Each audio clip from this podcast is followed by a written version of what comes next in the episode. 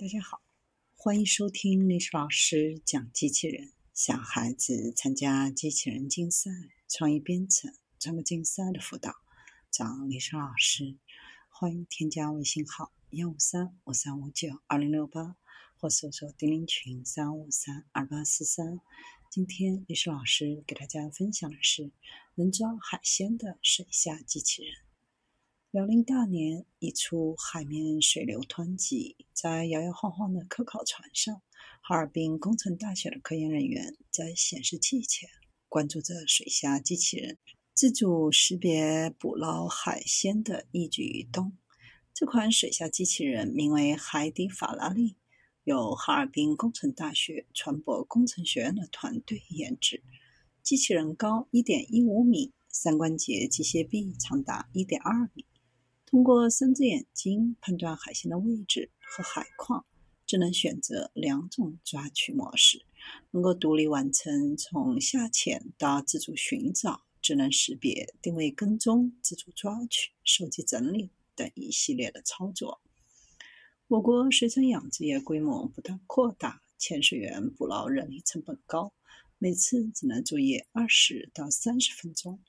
加上冬季天气寒冷，海况恶劣，水下工作环境相对危险。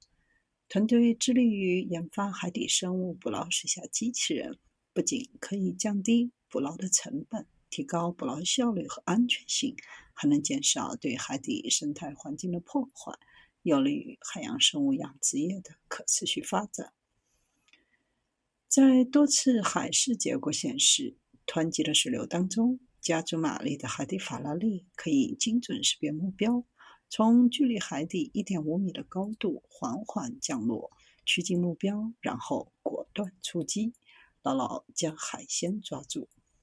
海底作业不同于陆地，海水浑浊，能见度低，大风浪与海流带来的不稳定性，水下机器人要克服人类作业都难以应付的水下环境，难度很高。这款第二代海底法拉利自2016年来，经过了多次改进升级，突破对海底生物的远距离探测、目标快速检测、目标精准识别和自主抓取等难题。水下光照有特殊的光学特性，导致水下图像的成像质量很差，对识别技术提出了挑战。团队先后建立了一系列视觉识别定位方法，提升机器人的感知能力，开发手眼协调控制模型，实现手眼融合自主作业。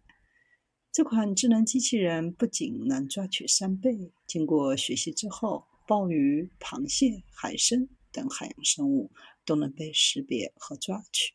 未来，团队继续改良水下机器人各方面性能。推动水下机器人自主环境感知和作业技术研究应用。